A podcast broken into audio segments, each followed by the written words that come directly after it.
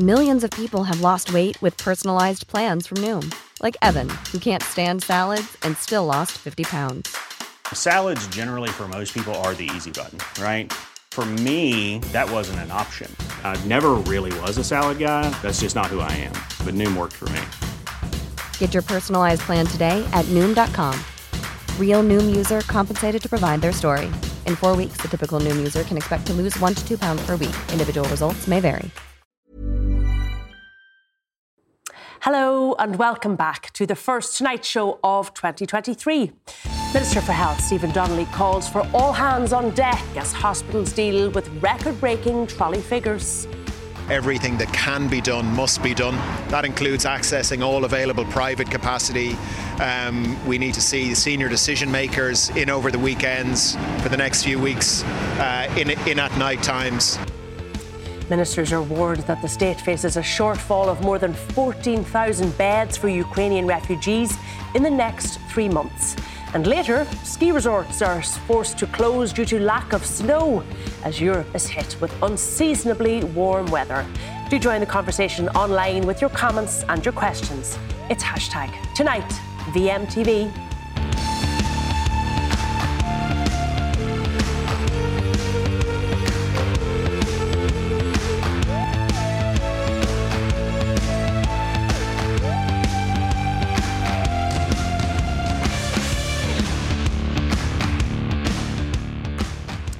There were 838 patients left waiting on trolleys in emergency departments as of this morning, according to the INMO. This number is the second highest on record, exceeded only by yesterday's record breaking figure of 931. Minister for Health Stephen Donnelly has acknowledged that people will die due to the risks posed by overcrowding in emergency departments, saying that the current situation is a perfect storm. Well, here to discuss is consultant physician, geriatrician, and clinical lead of the Irish National Stroke Programme, Professor Ronan Collins, Fine Gael Senator Martin Conway, Sinn Féin TD David Cullinane, Professor of Health Systems in DCU Anthony Staines, the clinical editor for the Medical Independent, Priscilla Lynch, and via Skype, Industrial Relations Officer with the INMO, Tony Fitzpatrick. But first tonight, a little earlier, I spoke to Angel Wall, a young woman who has been experiencing firsthand the crisis in our hospitals. Uh, Angel, you might just begin by describing to us why it was that you had to go to A&E in the first place. Um, yes, so I had um, a brain surgery on the 11th of November here in Beaumont. And since then, I've actually had two more surgeries. Uh, the last one was on the 22nd of uh, December. Um, and unfortunately, since I had the surgery and, and was le- I was left home on the 23rd, and since then, um, I've had a, spinal, a cerebrospinal fluid leak and a kind of a large swelling on the side of my head. Now, I had those when I was in hospital too, but they just continued to get worse. So uh, I contacted Beaumont, and because a cerebrospinal fluid leak is kind of serious, they suggested that I go directly to uh, the nearest A&E uh, to be referred to them as kind of a quicker way and more comfortable to be in an ambulance than in you know get driven up in a car. So you were brought in an ambulance to Beaumont Hospital in Dublin. How long Sorry, before you were admitted to a bed on a ward? So um, I think it was 18 hours in total, um, which obviously isn't as long as others have waited for beds or even waited in the ED department. But the whole reason I was sent up to um, Beaumont from Waterford was actually to get admitted to a ward, but it was just that there was no beds available on a ward. So I had no choice but to kind of go to the ED department. And um, the paramedics that brought me actually had to wait for over two hours as well because they actually didn't have a trolley in the ED department for me. So at that point, you were just waiting in an ambulance outside of the hospital? I, the ambulance crew actually came in um, in with me because they were under the impression that they were just kind of going to drop me and go. Um, but because they had a trolley, they had me on a trolley. Um, they kind of had to wait with me with the trolley. Um, so yeah, I think it was two and a half hours um, that they waited there. And how were you feeling throughout all of this, Angel? I mean, were you being checked by nurses and doctors throughout this time? Well, I spoke to my doctors after a couple of hours of being there, but to be honest with you, it was so busy and there were so many patients that although the staff were doing absolutely everything they could, there just wasn't enough of them to kind of give every patient attention, if that makes sense. Um, you know, they'd kind of be dealing with you and they'd get called away to someone else or something else, or a couple of times I'm asked for medication or things like that, and something else would happen. So that would kind of get pushed aside. Um, but the staff really were, you know, doing all that they could.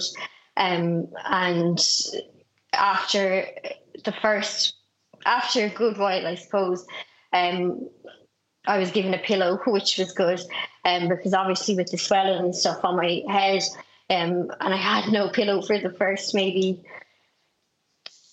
15 hours that I was there. It was very uncomfortable. And, you know, so they were trying to do what they could, but they were limited as well with what they could do, if that makes sense. And you mentioned, Angel, just how busy it was. And we've heard stories of trolleys being parked outside nurses' stations, rows of them, people being put into, you know, yeah. random closed off corridors within hospitals um, just to try and accommodate people in somewhere a little bit more private. What did you witness? Yeah, well, I was actually on one of the beds uh, beside the nurses' station, and I didn't count. Um, when I arrived, I actually couldn't turn my head because of the pain that I had in my head. But I was on one of the beds uh, beside the nurses' station. All the cubicles were full, and the beds were like, I mean, there was probably a couple of inches between them. Um, and yeah, it was. I described it as uh, something like what you'd see on the news in, like in a war zone, or you know what you'd see in a movie. Like the beds were so close that if I put out my two hands, I could hold hands with the patients beside me.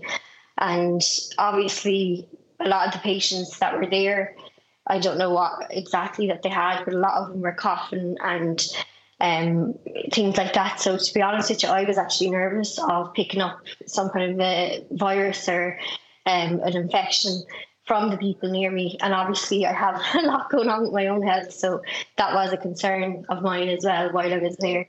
I suppose, Angel, this was just one interaction that you've had with the health system uh, in Ireland, but you have been dealing with them for years because of your condition. What has your wider experience been?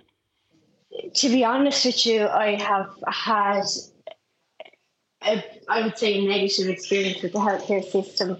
Um, as I've mentioned, like my doctors and my medical team have always done what they could, but it kind of gets to a certain point where their hands are tied. Um, in the likes of waiting for MRI scans or for my surgery, I waited over a year and a half. And then when it came to actually getting a bed, I kind of had to start contacting other people. I'm kind of complaining, to be honest with you, until I got a bed. Um, and then even when I got the letter to tell me that uh, I had a date for my surgery, it said based on bed availability. So that was an anxiety I had for a, a, good while as well. You know, trying to plan my life around getting the surgery, and then you might arrive on the day and they don't have a bed for you. You know, so that was I was nervous about that too. Okay. Uh, um, look, Angel, I can see that you're in hospital at the moment. I know you're speaking to us from uh, a toilet cubicle to try and get a little bit of privacy. Yeah. Uh, I wish you a speedy recovery and I really appreciate you speaking to us in the programme this evening. Thank you very much. I appreciate you having me. Thank you.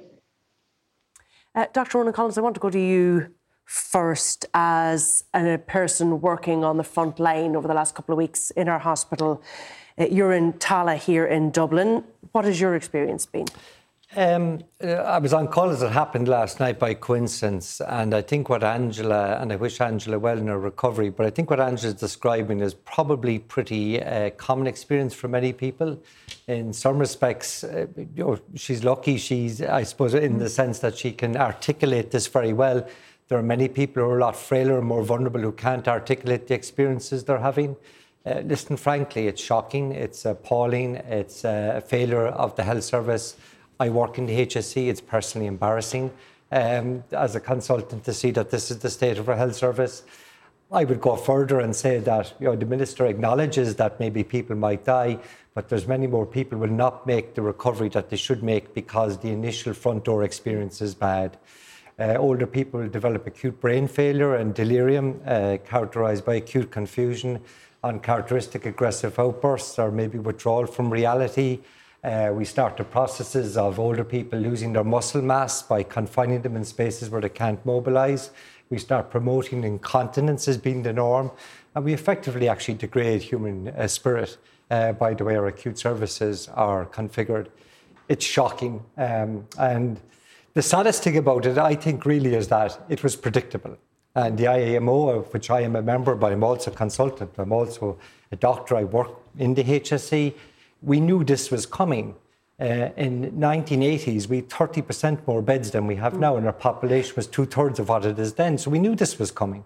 Um, I just want to go back to, I suppose, people's experiences in the mm. here and now, because we hear so much about people either sitting in ambulances waiting to get into the ED, or sitting in the ED, or lying on the ED waiting to yeah. get admitted to a ward. But as Angel said there, she got into a ward but lay outside a nurse's station until mm. she got into uh, a cubicle. So it wasn't just her first experience in the the ED. It's actually when you get up to the ward that people are not necessarily getting the care and the attention that they deserve because the nurses and doctors, quite simply, are working beyond all capacity. So we're, we're very stretched in the service. Now, I know the focus is on the emergency departments because that is where, if you like, due to the lack of beds, people are being confined, and I use that term, or corralled might be another term.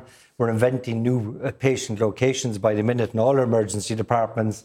Uh, nursing waiting trolley 1.3, sub waiting area seat 2.3. Uh, you know, most emergency departments have been chatting to colleagues are in chaos. There's notes everywhere.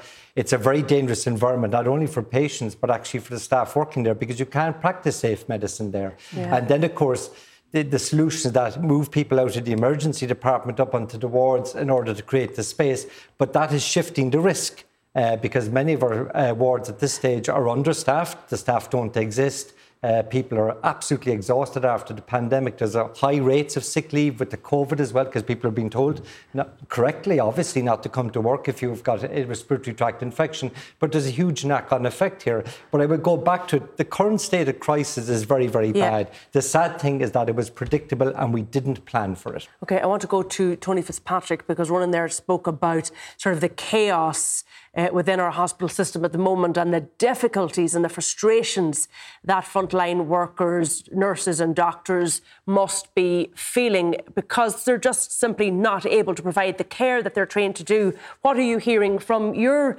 uh, members? Is this right across the country, Tony? Absolutely, and I heard what Angel was saying there about her experience, and indeed, this we must remember in the last 36 hours, 17,000 or 1,769 people have suffered the indignity just in the last 36 hours of being seen in an emergency department, been deemed sick, in need of a hospital admission, in, in need of further care, and they've continued to be looked after on chairs, on trolleys, in overcrowded conditions within emergency departments, which is not conducive to delivery of self care. And I think the, the, the key thing our members are saying, they feel abandoned and let down by the government and by the HSE.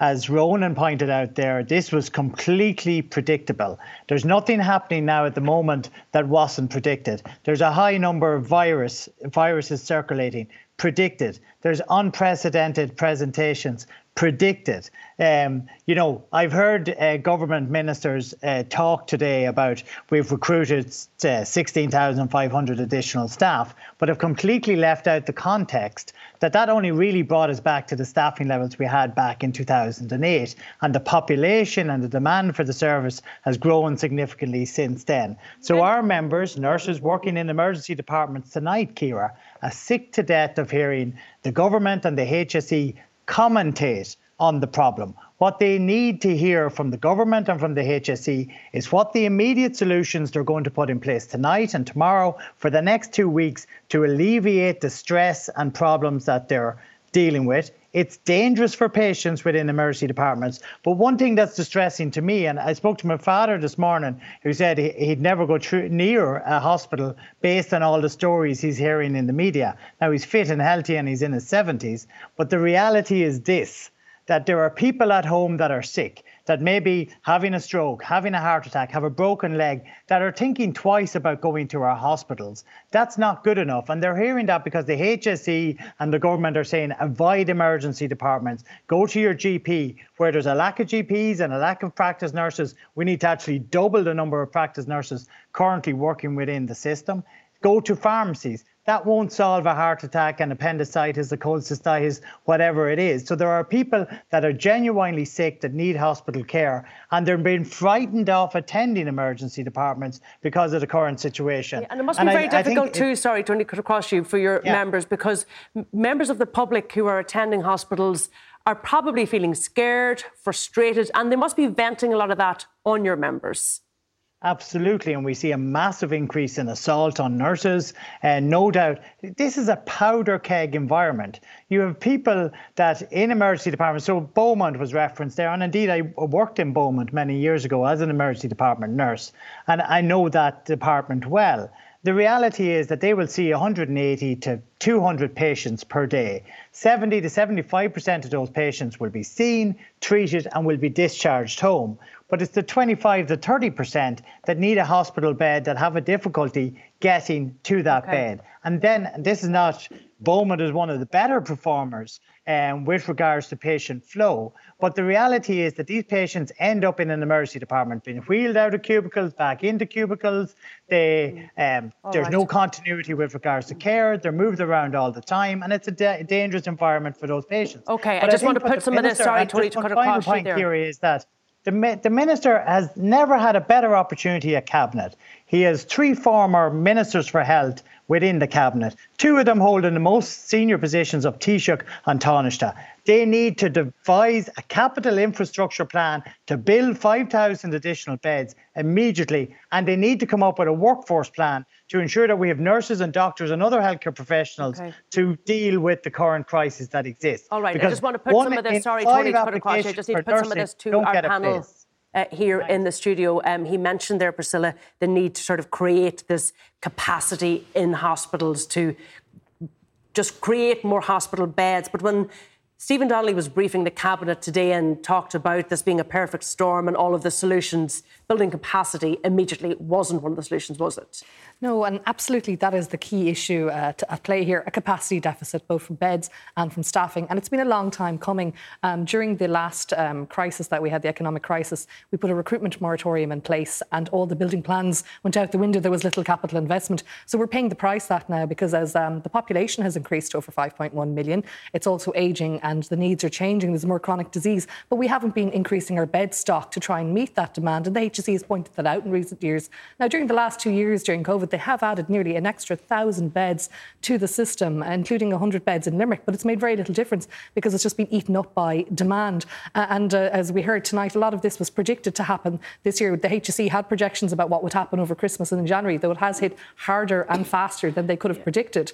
And there's still... a real knock on impact, I think, which is worth noting here, which is and many of us will have first-hand experience of this outpatient appointments being cancelled um, surgeries being cancelled waiting lists getting longer. And uh, one of the guests mentioned there are people being advised not to attend perhaps a&es and the knock-on impacts of that and that's going to continue to happen in the next couple of weeks, that they are going to have to cancel more elective surgeries and more outpatient appointments to try and deal with the, the huge surge in respiratory illness and to try and find beds for patients who need them. Um, and obviously, telling people to stay away from emergency departments, that can't work very long. Obviously, they're trying to take on extra um, private capacity as well, but there hasn't been enough focus on really, I suppose, increasing the capacity and the staffing as well, because we are having trouble recruiting staff because they can claim that they're hiring as many as they want, but trying to get those staff on board and then in 2006, when this was declared a national emergency, when there was less than 500 people on hospital beds, it was declared a whole government problem,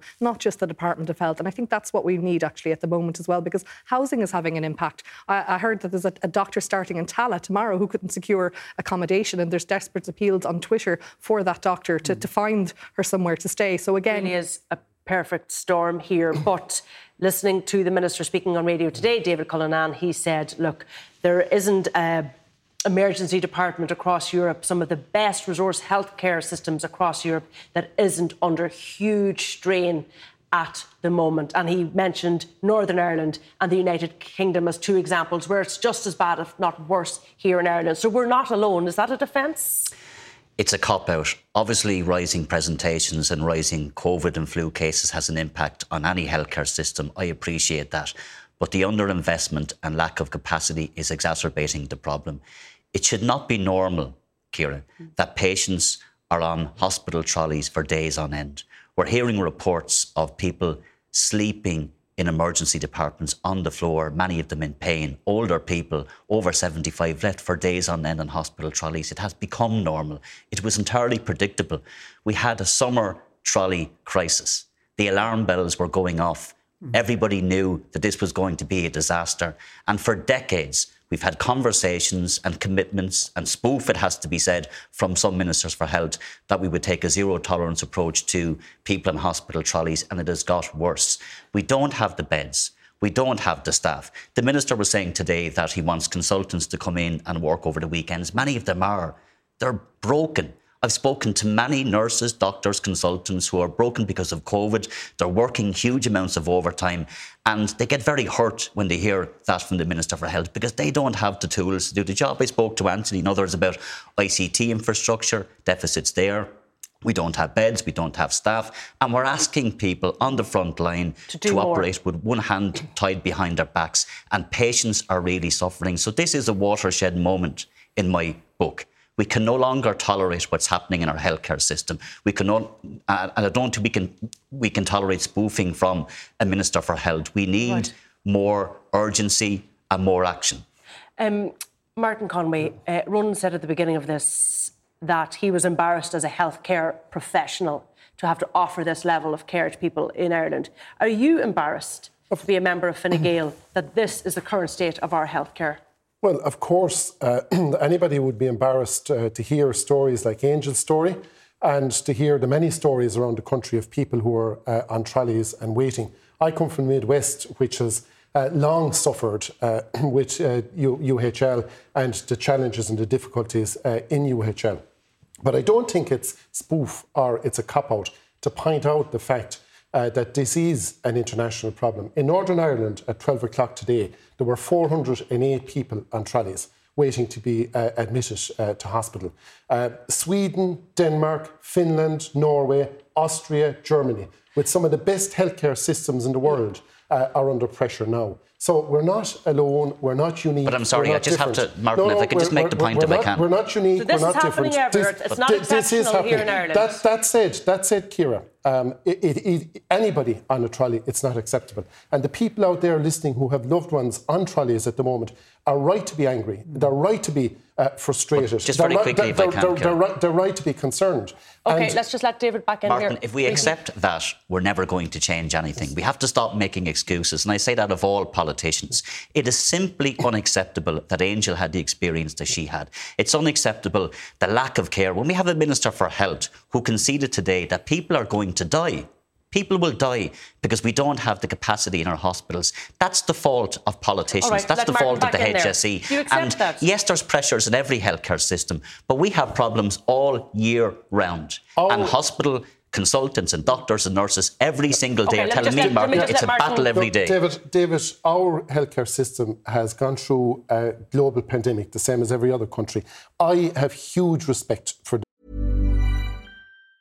This Mother's Day, celebrate the extraordinary women in your life with a heartfelt gift from Blue Nile. Whether it's for your mom, a mother figure, or yourself as a mom, find that perfect piece to express your love and appreciation. Explore Blue Nile's exquisite pearls and mesmerizing gemstones that she's sure to love. Enjoy fast shipping options like guaranteed free shipping and returns. Make this Mother's Day unforgettable with a piece from Blue Nile. Right now, get up to 50% off at BlueNile.com. That's BlueNile.com. Burrow's furniture is built for the way you live. From ensuring easy assembly and disassembly to honoring highly requested new colors for their award-winning seating, they always have their customers in mind. Their modular seating is made out of durable materials to last and grow with you. And with Burrow, you always get fast, free shipping. Get up to 60% off during Burrow's Memorial Day sale at burrow.com slash ACAST. That's burrow.com slash ACAST. burrow.com slash ACAST. Even on a budget, quality is non-negotiable. That's why Quince is the place to score high-end essentials at 50 to 80% less than similar brands. Get your hands on buttery soft cashmere sweaters from just 60 bucks, Italian leather jackets, and so much more. And the best part about Quince, they exclusively partner with factories committed to safe, ethical, and responsible manufacturing. Elevate your style without the elevated price tag with Quince. Go to quince.com slash upgrade for free shipping and 365-day returns. People who are working in the front line of our healthcare service up and down the country. Because of the work they did, because of the commitment they showed, we had one of the lowest fatalities right. in Europe. And I am absolutely confident be, that with all due everybody respect, working Martin together. I see a lot of those people tonight Yes. are thinking, I don't want to talk about what I did two years ago when I'm absolutely exhausted facing the type of situation and the type of environment that our healthcare workers are facing every single day at the moment. They don't want a slap on the back to say, well done for Sure, working look, so hard all- during we- COVID as well. Yeah, sure, we get that. I mean, the reality is that the government, uh, um, you know, there has been a huge lack of investment over the years, bearing in mind uh, that for, for the first five years that Fine Gael were in government, we had an economy to rescue. Uh, but in spite of all of that, we have had the biggest and highest investment in health. All right. 24 billion. Uh, 24, tw- 24 Okay. billion next year. Again, it's not enough. I want to Martin see more. you you have a professor sitting here broadcast, Martin. behind you laughing can we, at can we, can we what just you're get saying. into solution mode rather than actually you know, having a party political broadcast? I mean, what are we But going sure, to do? We haven't Right, heard let from me just Anthony, go- first Can of I all. just get a uh, reaction yeah. here from Yeah, Anthony to yeah. what we're currently seeing? We heard from David Cullinane. This is absolutely predictable. Our, we, we've had the highest hospital bed occupancy rates in Europe for 30 years. Mm-hmm. Okay, that's dangerous, first of all. Secondly, yes, every health service in Europe is under stress. I was talking to some of Ronan's French colleagues yesterday.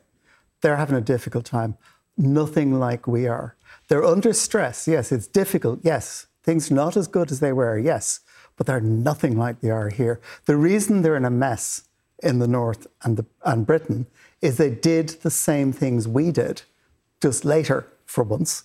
So they did they cut they slashed investment in social care, and people piled up in hospitals. Perfect natural experiment. Solutions. We've had a solution which is Sláinte Care, which is now seven years running, and is is coming towards the end of achieving most of its targets for year one. Okay. Now that, that's a farce. Okay, look, uh, Andrea, I'm just going to cut across you to take a very quick break, but we're going to get back to some of the potential solutions and the current crisis in just a couple of minutes. Do stay with us.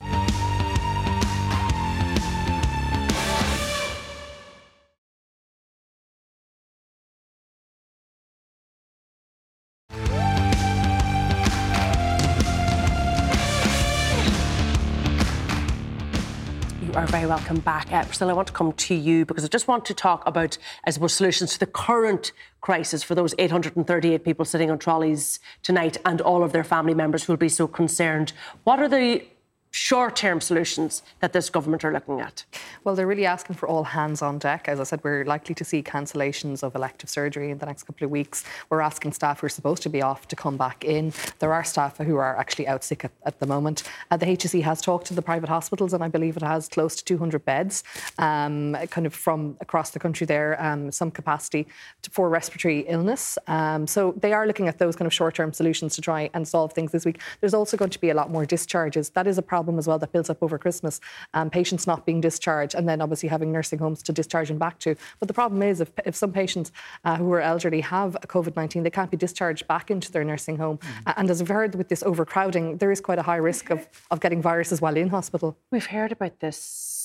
I mean, every single year since I've been covering the health mm. crisis, the number of people waiting to be discharged in this hos- in our hospitals. I think it's about 600 at the moment, and yet there's a thousand beds available in private nursing homes. So where's the issue? Yeah, this is something we do see every winter. We're also promised extra bed with the, the winter plan every year. Um, and also, they often open too late and then they, they close then in the springtime. So, again, we knew that this problem was going to happen. We had predicted a lot of the, the crisis. And uh, we did hear that the problem is happening in the UK and in Northern Ireland. But again, uh, that's because of uh, record underinvestment in those healthcare systems as well. And if you look at Europe, their issue is going to be very temporary literally in the next week or two, you're going to see a big change there because they have the capacity. We're at full capacity. We always are. We don't and have, we have that extra for 30 capacity. years, as in, Anthony in the said. very short and term. you mentioned, sorry to cut across you, uh, just want to go back to uh, Martin. Uh, Priscilla mentioned this winter plan that we hear about uh, every year, an extra investment that went in to deal with this predicted uh, increase in cases. Has that completely failed then, Martin? Now, look, to be quite frank about it, I am not a big fan of this annual winter plan. I think it should be some, it should be uh, far different than that. It should be a rolling, targeted plan uh, because you know whatever targets are set in a winter plan, over the last number of years haven't been achieved.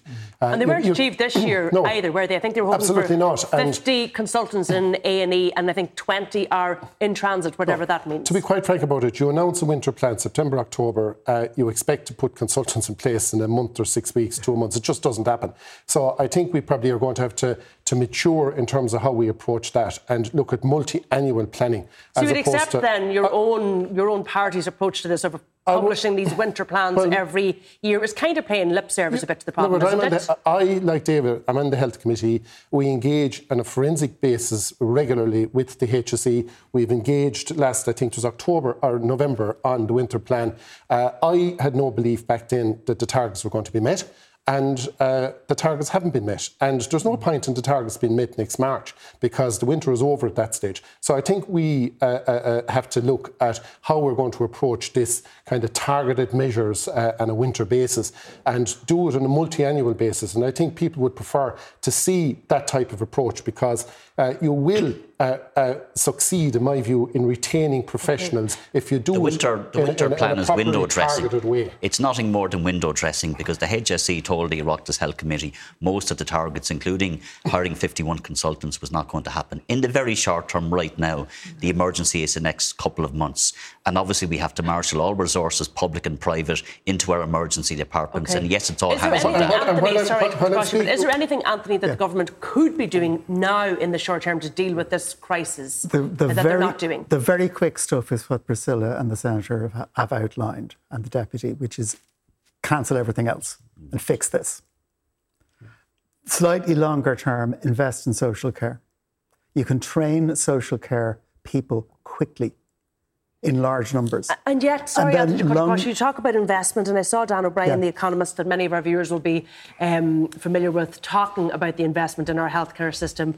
We have per capita some of the biggest expenditure on health uh, across Europe, yeah. and it's not making yeah. a blind bit of difference. But one, one of my it's not about spend. It's not been, well, that's some of it, but we also have had historically the lowest spend per capita for quite some time, over mm. 20 years, which has built up the problem. But I don't think the spend is always strategic. Um, mm. We do need a number of solutions. I'll give you a simple solution. For example, there's many people waiting in our hospitals.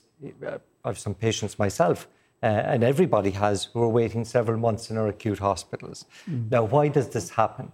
It happens because there is no fiscal responsibility on our social care services to take ownership of that. So the acute hospital mm. carries the burden. So, one of the simple things you could do and I think we're all agreed with this when, when we're talking offline. We need to reinvent all our structures that are patient centered.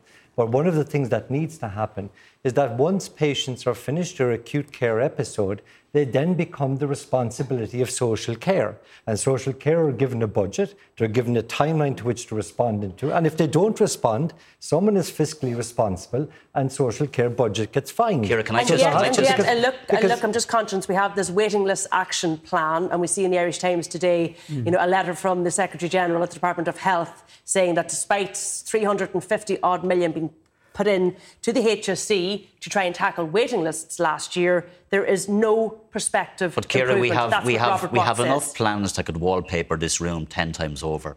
We've had how many plans in relation to reducing waiting lists, promises that people wouldn't be on trolleys. We have to use this moment now and this time of crisis to say enough is enough. Okay, we feels- don't let me just if I can just make if I can it I want to talk about solutions. Yeah, but I want to talk about because you're asking for solutions. We have to integrate our healthcare systems better. We don't have a joined up approach between primary care, GPs, and hospitals. We don't have the capacity. Obviously, we don't have the beds.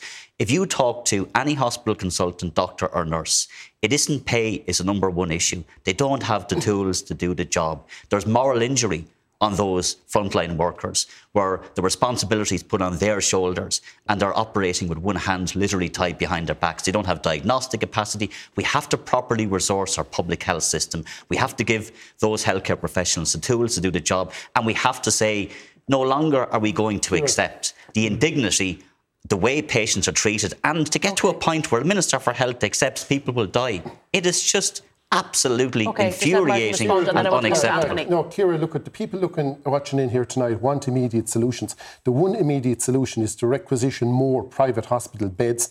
Uh, I'm quite disappointed that all the HSE have uh, managed to secure so far is 200. During COVID, there was thousands of private beds Granted, only 40% of them were used, but at least they were there. So I think the HSE have a, a duty to immediately requisition hundreds of more beds uh, to deal with this over the coming days and weeks. But I suppose, in fairness to the HSE, sorry, David, in fairness to the HSE, their point is there's no point requisiting thousands of private beds like we did during COVID for only 40% of them to be used and 60% of them to lie Yeah, well, I- idle when they I- could I be would- put to I other would work. prefer to see the beds requisitioned and not used than the situation that exists down in Limerick Hospital tonight, where there's 72 people in trolleys. We're comparing Okay, apples and oranges Let me just here. go back. I- I, just want to go back to uh, Tony on Skype. I think a lot of people at home watching tonight talking about plans and further investments will be pulling their hair out, Tony, because there can be times when you look at the HSE and look at the investment and think it feels like a bit of just a, a, money pit, a, a black hole where money disappears.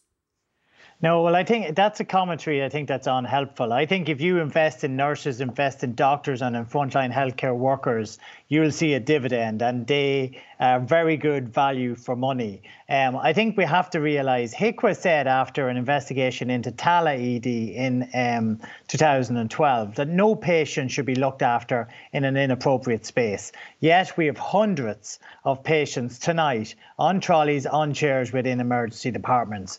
David talked about reports. We've had enough reports. We have the capacity report that says we need to build additional beds. Build the beds. We have also workforce reports that says we need to recruit additional nurses, additional doctors, etc. And I'm talking about thousands of additional nurses and doctors and other healthcare professionals. We'll start putting the infrastructure in, increase the undergraduate places for doctors, for nurses, for others, improve the pathways into those so that we can ensure that we have the workforce to look after these patients. What we have currently is you know, it is attitudes and commentary that has allow, allowed this situation to develop. What we have is currently statewide abuse of patients within our emergency departments. It is not fair to those patients. It's inhumane. It's undignified. And HIQA have backed this up in a report they did on emergency departments before Christmas.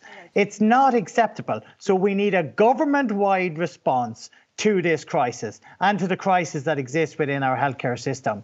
And I think, you know, we've made a number of asks. In the next number of weeks, everything else needs to be cancelled. The focus has to be in emergency departments. We've called for the introduction of mandatory mask wearing. I to be honest, the political stomach isn't there to do that, but we've called upon it because it may impact upon and stop the spread of the virus. It probably should have been done earlier. But the CMO, um, in but I think fairness, in fairness, that Tony it now. Fitzpatrick, the CMO has said that she would not recommend uh, mandated mask wearing. The CMO provides advice to the minister. It's up to the minister to make the call and make the decision with regards to that issue. And finally, they, let's let's get round the table now and say a government-wide response.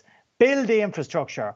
We need to see the plans produced. They're talking about three elective hospitals for years. We need to, we, we need now to have real plans to increase the bed capacity, and we need a manpower plan for the next number of years to ensure that we have the nurses and the doctors on the front line. Or else, Ciara, I will be back talking about this again in a few months' time, in a year's time, in ten years' time. That would be a damning indictment on the government and the HSE. Let me and just go back to my panel now, Tony. Sorry to cut across you. I'm just short of time here. Anthony, do you think there should be a mask mandate again at this point? Yes.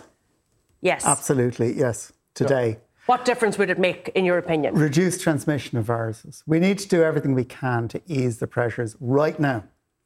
There's a whole bunch of stuff we need to do in the longer run, but right now we need to make space in the hospitals and we need to ease the pressure of infectious disease in the community. Yeah. And we do that by vaccination and wearing masks. Full stop. Would you agree with that, Martin? I, I have huge uh, respect for uh, Anthony Staines and the work he has done. But we in this country have a chief medical officer who gives the government public health advice. And if the government don't take the, uh, uh, implement the public health advice that comes from the chief medical officer, when the government has criticised, and the chief medical officer has recommended against a mandatory uh, mask wearing policy. That said, Ciara, right. there's nothing whatsoever stopping the general public in areas of congestion and public transport wearing masks. Many do, and I would encourage many more to do so. And I would also yeah. encourage many more to take the vaccine, to take the COVID vaccine and take the flu vaccine, because the numbers taking the vaccines are not at the level they should be. And is that the government's responsibility? Is that the government's fault that those numbers aren't where they should be? Well, should that not have been communicated more clearly well, prior to this crisis? Well, there is significant uh, uh, public information campaigns uh, that took place before Christmas. It, it's, I think the flu vaccine is something like 70%. It needs to be a lot higher than okay. that. Okay. I just want to give the final word um, to you, um, Professor, because I'm conscious that the Minister also said that the worst is yet to come. The situation mm. isn't going to improve yeah. anytime soon. In our hospitals. Would you agree? Oh, I'd say that's true. And you know, the minister has called for all hands on deck and senior decision making. You get that trotted out every time. There's there's always the insinuation or part of the problem is that the consultants aren't in making decisions. But in reality, it's not just about the consultants being there. They're there. I mean, there was six of us there this morning in the emergency department. But you, you know, if you come into weekends or out of hours, you need the admin staff, you need the diagnostics, you need the nursing staff, and you need the beds to look after people, to examine people, to make a diagnosis I do think, and I agree, we talked offline, I think the whole health service needs to be restructured. We have too many silos of separate silos of strategy, and we need to rebuild our health okay. service around the patient. And my last comment is that, and I know that there are health services under stress in Northern Ireland and England, the NHS. First of all, I wouldn't be aping the NHS if I were us. But you know, just because other countries are struggling doesn't mean that we can't do better. We must right. do better. All right, look, we're going to leave it there. My thanks to all of our panels and to all of our guests uh, this evening. After the break, record temperatures, melting snow on our ski slopes. John Gibbons joins us with more. Stay with us.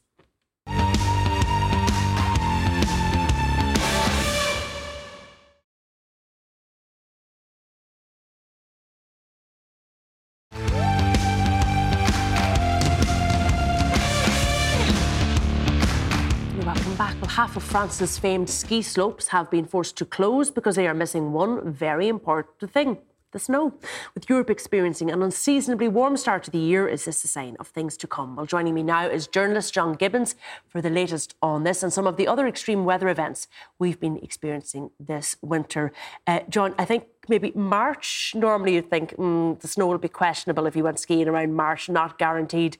But January, I think, for anybody who's skied, you would assume it was guaranteed. Not anymore? Yeah, that's the case, Ciara. Uh, what we're seeing, what we've just experienced in, across Europe, is uh, probably the most extreme climatological event that has ever been recorded in Europe. Now, if I can take your listeners back to uh, 2022, to the summer, Europe had its hottest summer in five 100 years, at least 500 years. So we've gone basically from extreme summertime temperatures in Europe to now an absolutely extreme heatwave event uh, that, that swept across uh, Europe. Now, to to get us looking at footage now of ski lifts, ski chairs. I mean, you would expect this is half of uh, France's ski resorts, you expect those to be covered in snow, and you just see there's none. It's melted away because it's simply too warm. You're saying on the continent at the moment. That's right. Well, we know right right around the world, uh, glaciers are in full retreat. So we know, for example, that uh, the Greenland ice pack is is losing hundreds of billions of tons of, of ice every year, uh, and glaciers, land-based glaciers, say in, in, in the Himalayas, in Europe, they're all in retreat. So it's to be expected, therefore, that obviously this is going to play its, itself out in terms of the retreat of uh, ski slopes. And what we know now in Europe is pretty much all the skiing below about 2,000 metres is gone.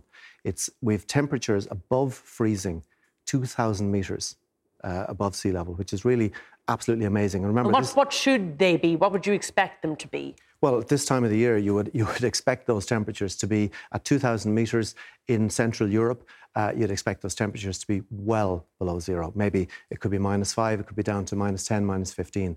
Uh, that would be totally normal. But for example, during the the, the, the recent heat wave, um, Poland experienced its hottest ever January moment before daybreak on the 1st of January. So before the sun came out, Poland experienced its hottest January day in recorded history. Which so was what temperature? It was, I think it was 19 degrees. It, it, rose to 19 degrees. This is Poland in cold Central Europe hitting 19 degrees centigrade on the 1st of January. So on the first day of 2023, we're seeing heat records that have never, that have stood for hundreds of years. And it's important to understand in Europe, we have reliable instrumental heat records going back and temperature records going back hundreds of years. So, so we can be very confident about the accuracy of these. Uh, and the flip side of this were these awful scenes we saw across America in the week coming up to uh, Christmas Day. Uh, words like bomb, cyclone. Um, I think we're looking there at just the snow storms that people right across the states were experiencing. It was it was phenomenal and it ground the country to a halt. That's right. Um, what happened essentially there was the jet stream, which is this high altitude, uh, if you like, current of, of, of air, fast moving current of air, uh, that wobbled and it moved down from the Arctic and it brought with it Arctic conditions into North America. Now, the, the wobbliness, if we can use that term, of the jet stream is a characteristic of global warming. It's a, it's a signature of global warming. What's happening essentially is the Arctic region is heating at three times the rate of the rest of the world. And, and essentially, the jet stream, if you like, is held in its position be- between the cold of the Arctic and the heat of the lower latitudes. As that, that begins to change, the relationship between those begins, begins to change. to wobble, as you begins say. to wobble. Essentially, what you're getting is dramatic movements up and down of the jet stream. So when the jet stream pulses downwards, it drags Arctic air and pulses it over North America. In other situations, the jet, stream is pulled upwards, as we've seen in recent times. So, the, so ironically, the heat wave that we're just experiencing in Europe is the opposite. Think of it as one, the other side of that wave. One part dips down and pulls down cold weather, the other part drags up and pulls up warm weather. And unfortunately, what we're seeing with these, the increased waviness of the jet stream is causing climate destabilization and it's, and it's causing extreme weather events. And do you think we'll see more of that this year and in the near future? Unfortunately, Ciara, it's a racing certainty because the big difference between today and this time last year is that there's 50 billion tons of additional carbon dioxide and methane emissions in our global atmosphere. Uh, I'm just sorry to cut across you, I'm just conscious of time. I know there'll be people talking about New Year's resolutions. I know I was thinking it myself. What can I do as an individual? You know, how can I contribute to this to make a change? Can I? I think we can. I mean, for example, we know as individuals, probably the, the highest single impact thing we can do as an individual is to fly, especially long haul flying. It is massive carbon emissions. And remember, uh, 80% of the world's population have never set foot on an aircraft and ne- will never set foot. So if you've been on a flight, you're already in part of the world's elite, whether you like it or not. That's one step. Uh, another step, obviously, is uh, dietary shift. We need to move away from a meat based diet towards a plant based diet. Not everybody wants to hear that, especially mm. here in Ireland. And the third thing, and Ciara, to me, the most important thing is we need to put pressure on our politicians to act up on climate change, to step up. And we also, we in the media, we need to do an awful lot better. Uh, we've, we've been remiss. Uh, the EPA, for example, published a survey late last year, and they found that 34%, that's one in three members of the Irish public, describe themselves as alarmed about the climate emergency. Yet, we're not seeing it getting the kind of serious attention either right. among our politicians or indeed uh, in the media. And that's why I'm delighted that we're here discussing it this evening. And we'll discuss it much more in this programme throughout 2023. John Gibbons, thank you as always. That's it from us. Our programme is available as a podcast on all major platforms. We'll be back here tomorrow night at 10 pm. See you then.